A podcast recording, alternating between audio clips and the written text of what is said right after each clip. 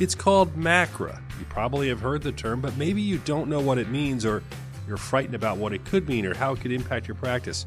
Hi, I'm Dr. Brian McDonough, host of Primary Care Today on ReachMD. My guest today is Dr. Katherine Schneider. She is president and CEO of the Delaware Valley Accountable Care Organization, DVACO, and she is someone who has to deal with this, wants to deal with it, and maybe can make some sense of it. So, first of all, Dr. Schneider, welcome to the program. Thank you. I'm so happy to be here. My first question is okay, what is MACRA and should we be afraid of it? Well, it's changed, so we shouldn't be afraid of it, but I think being educated about it is really important. MACRA is the federal overhaul of physician payment through Medicare. And it is the law that was passed in 2016 with very broad bipartisan support to replace the much maligned and hated SGR, the sustainable growth rate formula, which caused all of the patches and the doc fixes, and year after year, this kind of kicking the can on how the physician fee schedule would be set. So it really memorializes Medicare's commitment to moving away from a strictly fee for service volume based payment model for physicians, and they have already been doing this with hospitals actually for several years ahead of MACRA, and moving more towards incentives that are based upon value. And there are a couple of different pathways that we can talk about that start to kick in under MACRA, but I think what's most important for people to understand is that this is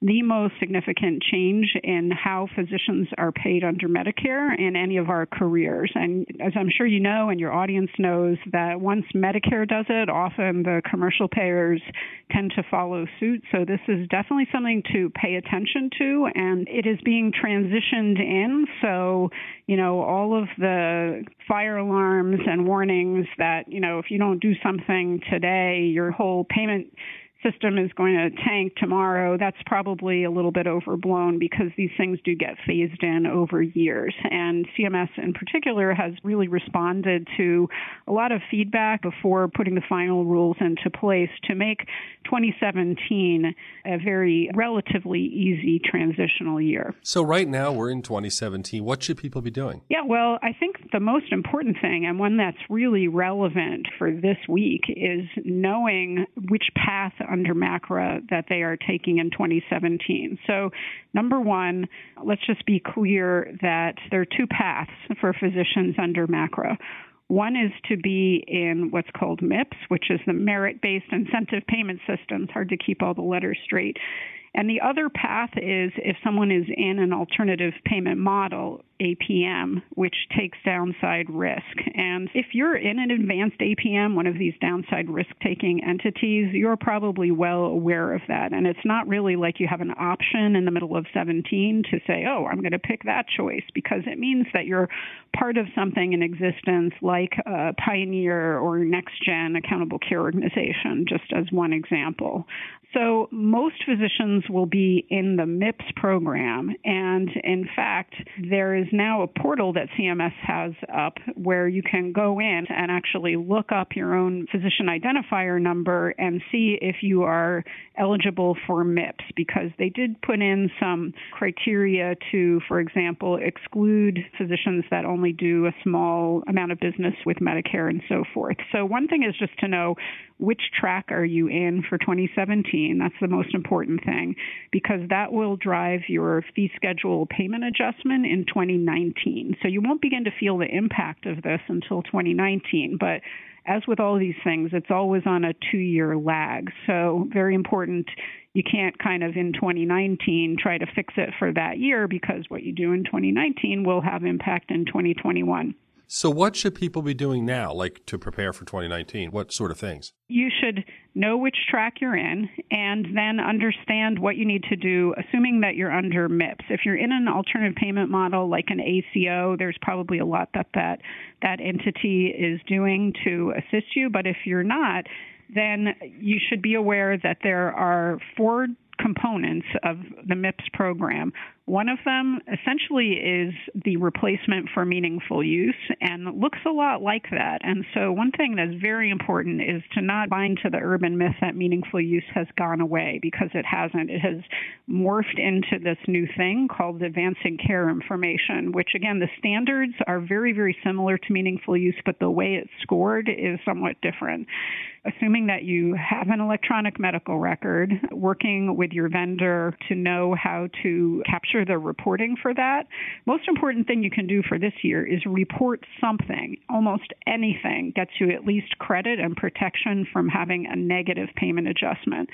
So CMS has made it pretty easy to just like report anything for even a short period during for 2017 and you'll at least be protected there. If you want to get into more of the upside potential, you know, you want to actually be looking at how you're scoring on these uh, various metrics. So the technology adoption is one, and working with your EMR vendor on that is, is going to be really important.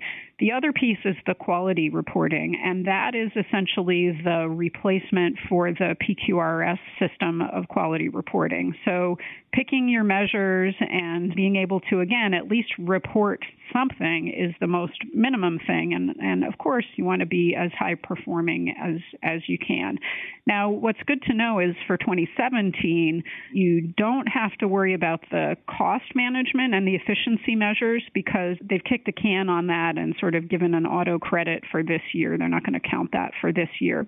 The other thing you should be doing for this year is making sure you know the the last category, which is the clinical practice improvement activities category. Now, for a primary care physician, the good news is is that this is going to feel more familiar to a lot of primary care physicians than it will for specialists because if you are a patient-centered medical home, whether recognized by NCQA or a variety of other options, that will give you full credit on that whole category of the MIPS program. And if you're not a patient centered medical home, you've probably been doing some of the other things. And there's a vast menu of essentially it's practice based quality improvement initiatives, whether it's keeping registries or working on um, care coordination or access to care, actually, many of the things that sit within the patient centered medical home program. So, important to be aware of what all of those activities are and have a plan. And again, if you're PCMH recognized, you will get full credit. And even if you've been working on PCMH, you're going to probably be able to get much, if not all, credit. I'm Dr. Brian McDonough, host of Primary Care Today on ReachMD. My guest is Dr. Katherine Schneider, President and CEO of the Delaware Valley Accountable Care Association organization. Now, you're with DVACO, obviously. Does that mean you are excluded from MIPS and you're going another path with the ACO, or how does that work? Yeah, so that's a great question. So, for physicians that are participating in our ACO, because we don't take downside risk in 2017, we are what's called, and this is really getting into the weeds a little bit, but our physicians are still in the MIPS program However, it works a little differently for them. So if you're in an ACO, a Medicare ACO, you will get auto credit for the clinical practice improvement activity category. And the quality reporting you don't need to do because essentially you're already doing it through the ACO. So it's not really that you just get a pass on it, but you're already doing it. So you get credit for the reporting you do through the ACO. What our physicians do still have to do is report on their own those technology adoption, advancing care information measures. And what's important to us as an ACO is that our physicians, even though they may report some of those things individually, they all end up getting the same grade under MIPS. So we're all in it together, which gives us a really strong incentive to be sure that we are helping all of our practices achieve the best possible outcome because their Medicare payments will reflect that in two years. And it starts off with small differences of just a couple percent difference in payment, but it will rapidly over the next couple of years become as large as 26% difference between the high performers and the low performers. Now, is that a 26% as primary care people listening or say, is that a 26% off of a base that you're you're making less than you were now, or is it 26% off of what you theoretically could obtain? Essentially if you just figure that the Medicare fee schedule is going to remain fairly neutral, they're not going to put much in in the way of increases, and it's a it's a losers pay the winners grading on a curve kind of model. So there will be a downward adjustment from sort of that neutral today's Medicare fee schedule. Some people will get a downward adjustment, and that money will be used to pay the others who will get an upward adjustment. So the low performers pay the high performers, essentially, is how it's going to work. I'm sure you factored this in, but what happens years down the road? Let's say DVACO is doing really well and you know JMACO isn't. Everybody joins DVACO, they're all in it then. Then who's paying the difference at that point, or does Medicare not care? Assuming the model doesn't change, and I'm sure it will change, all of these things get tweaked as they go. But the budget neutrality is really important. So you make a great point that this will make a high performing ACO much more attractive to be in because now it's not just around does the ACO get shared savings, right? Right. I think the bigger picture here, though, is that the more successful ACOs are going to want to move into that other pathway fairly quickly because Medicare is going to be putting, and the other payers are going to be putting more and more incentives around providers that are willing to begin to take downside risk. So if you're in that other path of the advanced alternative payment models or APMs, then you're out of MIPS and you just get a lump sum 5% essentially bonus payment every year on your Part B Medicare billings at the physician and practice level. We only have a couple minutes left with Dr. Katherine Schneider. And my question now is a lot's going on in politics. Congress has voted one way, the Senate's going to look. How does this impact all of this? Could this all go away? Could it change? Will it stay the same? Is it bulletproof? Yeah, that's a great question. And we actually have a logo here at the Delaware Valley Accountable Care Organization that says stay calm and keep your foot on the gas. You know, I guess under the current environment, I'd never want to say never to anything, but there is clearly broad bipartisan support on this move to value and away from fee for service.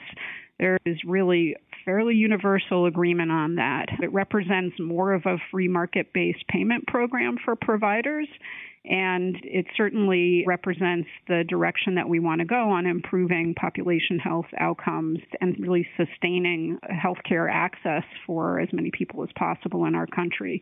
I'm never sure anything's bulletproof, but I'm pretty certain that in some way, shape, or form, the skills that primary care physicians need to succeed under, whether it's MACRA, MIPS, APMs, ACOs, whatever, those skills are going to be persistent into the future and very important.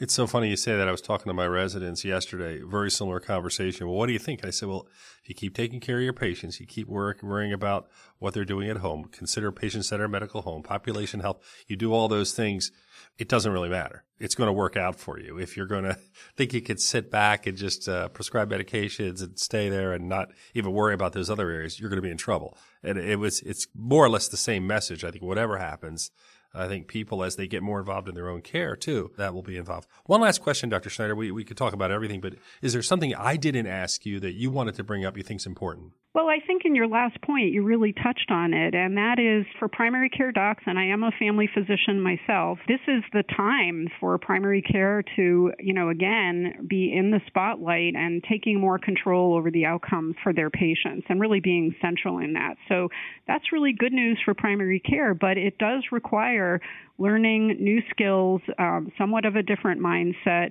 you know, taking care of your patients beyond just who's sitting in front of you in your office and really thinking about your panel. And you know, we've thought a lot about quality through programs like PCMH, but we have to become more aware of what's driving cost. And most often that is stuff that outside of the four walls of the primary care office, but that primary care docs can still influence, like you know, the cost of medications, like the cost of post acute care, skilled nursing, et cetera. It's in many ways good news for primary care, but it is new skills and it is change, and in the context of burnout and a lot of other concerns. I'm very optimistic. I think this is a change that we as primary care physicians should be jumping to lead and to really see the benefits to our patients, which is why we went into this field in the first place. Dr. Katherine Schneider is president and CEO of the Delaware Valley Accountable Care Organization.